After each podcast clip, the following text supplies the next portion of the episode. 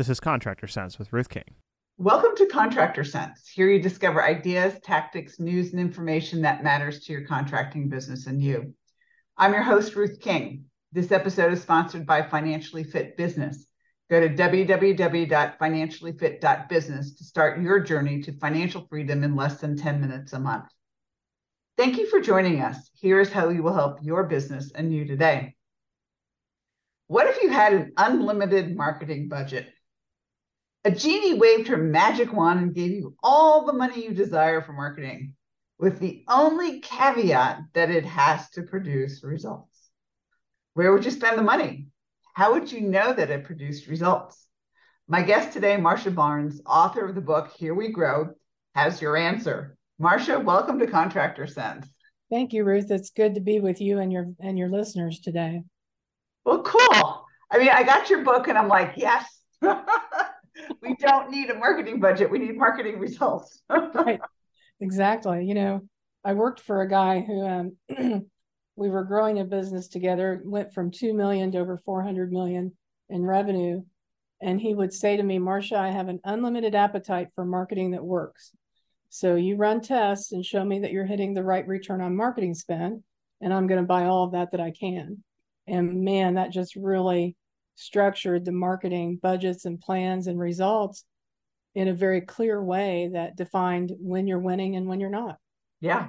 I mean, I I think I have told the story to my listeners before, but I'm going to repeat it. I had a um, a contractor who had budgeted, I think it was five or six thousand dollars for marketing, and it cost him eleven by the time they were done, but it produced north of seventy five thousand dollars in results. Mm-hmm. He didn't look at the results. He, he complained about the 11. I said, do another 11. well, sometimes it's easy when you have a budget mindset, a spending plan, um, to overlook, okay, if this is working, I should do more of that. Instead, a lot of times we're tempted to go buy something that looks a little uh, more glamorous or sexy, if you will. You know, get on the radio, get on TV, be on the billboard. Not that those things don't have their place, just that we should always make sure that we're maximizing the things that are working and can be measured. Yeah. So let's get into the measurement piece. How do you measure it? Because sometimes, you know, from my perspective, the first time you get out there, you know, you get lost in the sea. But right. you know, if you do it a couple of times, people start paying attention because they start hearing your name over and over again. So how do you actually track results? So not everything can be tracked. You you do have um, some of your money that you're investing in marketing is in top of mind awareness and you're um, thinking that you want to build a brand. Um, and we can come back and discuss that too but um, those things like a billboard or radio or tv definitely are more difficult to track. There are some things you can do maybe give you some sense of if it's working or not but the things that can be tracked we definitely should be. If we're sending out postcards or direct mail we should have unique phone numbers on those so that when they ring back in we know where the campaign came from or where that revenue came from. What we do here at Valve and Meter is we've built out the data capabilities to create feedback loops with the CRM that's in place in a business. And then we uh, get those feedback loops to match the revenue that's coming in back to the lead that created it so that we can figure out what to do more of and what what we need to be reducing or cutting out entirely yeah i'm figuring out what's not working and figuring out the the why it's not working sometimes is really tough because you look at it and it's like this is supposed to work. Right right. And sometimes the why is not entirely on the marketing part.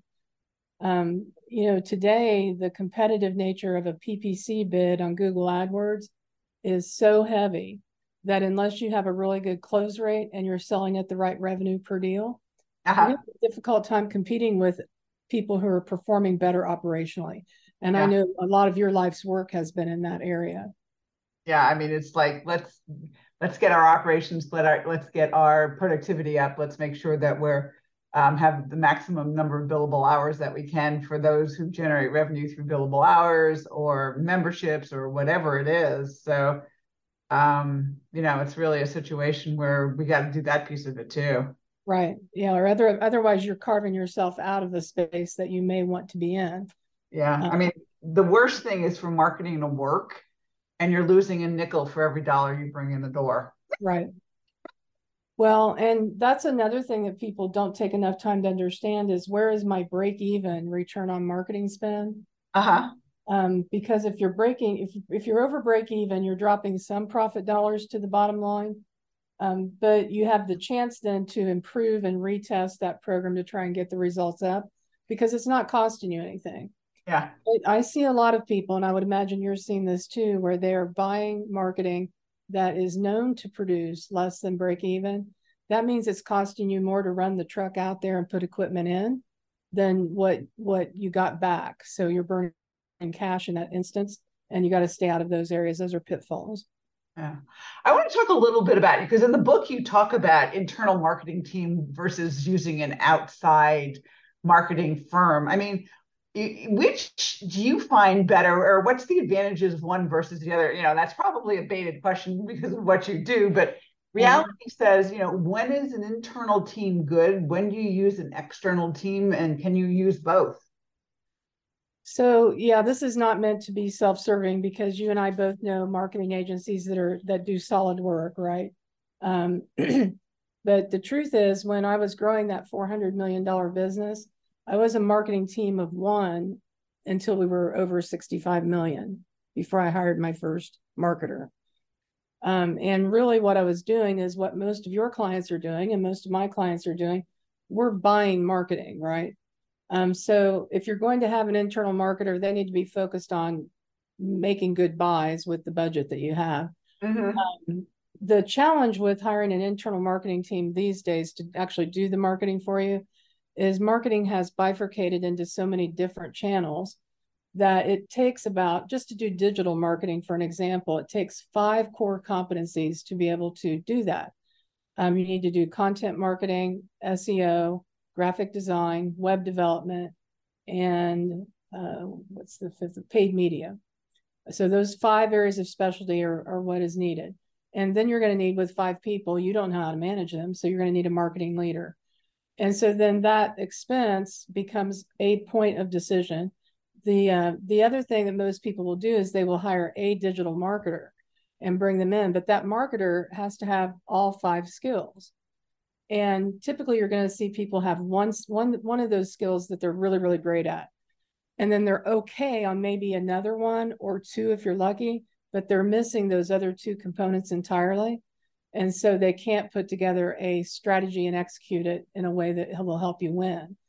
Um, on top of that, then since they're only in your business, they're not learning from other accounts, other best practices. The training's not as you don't you don't know marketing in the way that you would need to train them to do it. So it gets very complex and expensive to try and bring that in for businesses that are under. Uh, man, I would say 20 million is where you should probably start, depending on how much marketing you're spending you could take a look at it, but I, I still think you have to think about am I going to build it inside or outsource it? Yeah, I mean, 20 million is is more than most of the listeners that are listening to Contractor Cents. So right, right. Uh, so and yet, and yet, many of them have a marketing director, right? Yep. Yeah. So before we take a break, if somebody wants to contact you, where how can they do it? Um, our website is uh, valveandmeter.com I'll say that a little bit slower, valveandmeter.com. Um, or you can call me at 812 528 7868. Sounds good. We will be right back. Thanks for listening to Contractor Cents. Certainly.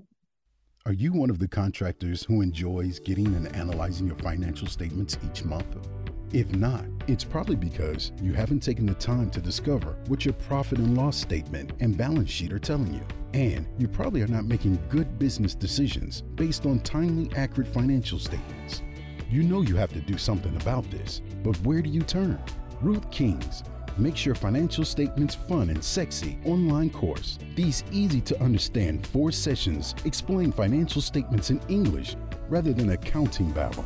You'll discover what your financial statements mean and how to analyze them each month. Then you'll have the info you need to spot minor issues and take care of them before they become major crises and run you out of cash. Enroll today. Click on the link in the show notes or call us at 770 729 0258.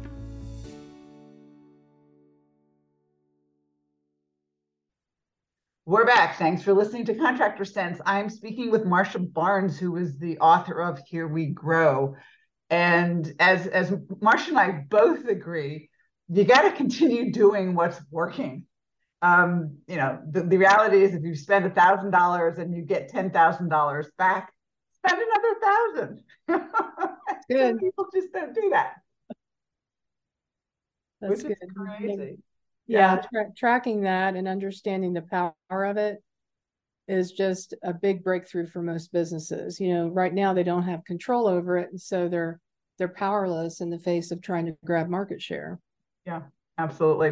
All right, before the break, you mentioned branding. Um, you know, it's let's talk through branding. I mean, it's it's a long, at least in my opinion, it takes a lot to brand, but it takes instantaneously one second to screw it up. Oh boy, wiser words were probably never spoken about brand. Yeah. Um, sometimes I think the the big place that people go off track is they think of the brand as the logo or the name of the business. And your brand is so much more than that. It is the culture of your business. It's how you're attracting team members into the business. It's how you uh, lead and develop them as they're there. It's how you interact with every customer. Um, it is the whole of the life cycle inside your business. And so you need to manage brand, not just the outward facing marketing part of it, but also your internal leadership. I think you've probably seen that as well, right, Ruth? Yeah, absolutely. I mean, if you think about it, and, I, am going to just make a comparison to cars. I mean, do you want your brand to be like Rolls Royce or Yugo? I mean, how mm-hmm. you react is totally different if you're Rolls Royce, and how your people look and feel and say and communicate and culturally is very different than if you're a Yugo. I mean, it's exactly. different. Yeah, exactly. Not bad, good or bad, but it's just different. Yeah. And then I look at data like Google is circulating where the in HVAC, 64% of consumers who are looking for your service start with an online search. The ones who do online search, 84% of those don't have a company in mind when they do that. So that's speaking, it's screaming at us that be careful of over investing in brand. I, I do think as you're as you have a smaller business, you want to make sure you're managing your brand okay. Um, do you want to be brand recognized above huge competitors? That's going to be an expensive, slippery slope for you to go down. Yeah, it's expensive too. So, what do we do? We keep going with marketing rather than branding, right? Well, I like to think of it as if you're looking at the whole of your marketing spend, you should not you should be somewhere in a range of 30 to 40% of things that I would say are top of mind awareness and can't be measured. Billboards, radio, TV, sponsorships, um, you know, those things that you do to support your community. Um, no, no more than 40%. Uh, um, and then you'd want about 50% of your marketing budget in digital today. And then the remaining 10 to 20% would be in other things, whether you're doing customer gifts or um, communicating with may, maybe you're mailing postcards to your service agreements, that other category that kind of catches the miscellaneous things. Yeah, cool. All right. So in in the um, Here We Grow, you also talk about math before marketing. And most of the people who are listening to this are going to cringe when we talk about math. Yeah. yeah, I was the same way. I'm I was not a math person um, getting into this, but I got into that a big business that grew to 400 million and you either you're going to die or ride on the math you know so i had to get my mind wrapped around it and when i did it was so freeing you know um, it helped me to clearly define when something's working when it's not and to be able to um, test into uh, getting that return on marketing spend to the right spot um, it just reveals so many things and takes the guesswork out of it and you know i talked about an unlimited budget for marketing that works that that is that is exactly what happens when you can see that. I I was um, spending up to seventy five million in in re- uh, seventy five million a year on marketing. I've bought. Yeah, but you were getting a result. Right, right. I've bought a half a billion dollars of marketing in my career, far more than I would ever sell. But the unique thing about Valve and Meter is we have a perspective on how you should buy marketing. Um, we think the way agencies sell marketing is broken, and the way businesses do mark buy marketing is broken and we're trying to reorient those two through the math to give the transparency that's needed in order to grow wisely yeah Absolutely. I mean, the math is important. Right. Keep doing what's what's going on and what's doing well. Right. Uh, so when you when you look at it, uh, you and I both look at things probably a little bit differently. I mean, I'm a a math nut, and everybody knows I'm a math nut. and very wise, very wise things. I've sat inside your sessions, and I'm like, I'm not sure these people understand the gold that she's dropping into their laps. Like it's like Ruth, it's like you're pulling up to their door with bags of cash and just dropping them off. Yeah, absolutely. It's just you know the marketing piece and the things that you do. I mean, when when you really think about marketing these days, I mean, back in the day, I'm talking like 90s and 2000s, we didn't have what we have now, and and as you said, internally doing it is probably not a good idea anymore. Right. Even asking the customers what caused them to call. You know, I've been through the years that we did that and then got on data systems and realized that the customers don't know how so they say the wrong thing. Like they would say back then, they would say, oh, I got you, I called you through the yellow pages when they clearly had called in from a phone number that was attached to a Valpak coupon, right? Mm-hmm. Um, but they were just, you know, kind of guessing at what they should say, I guess. Um, so the data tracking that's available to professional marketers today is very powerful. Yeah, use it. Know what's working. Right. So, Marcia, give me your um, website again and your phone number again. Sure. It's valveandmeter.com.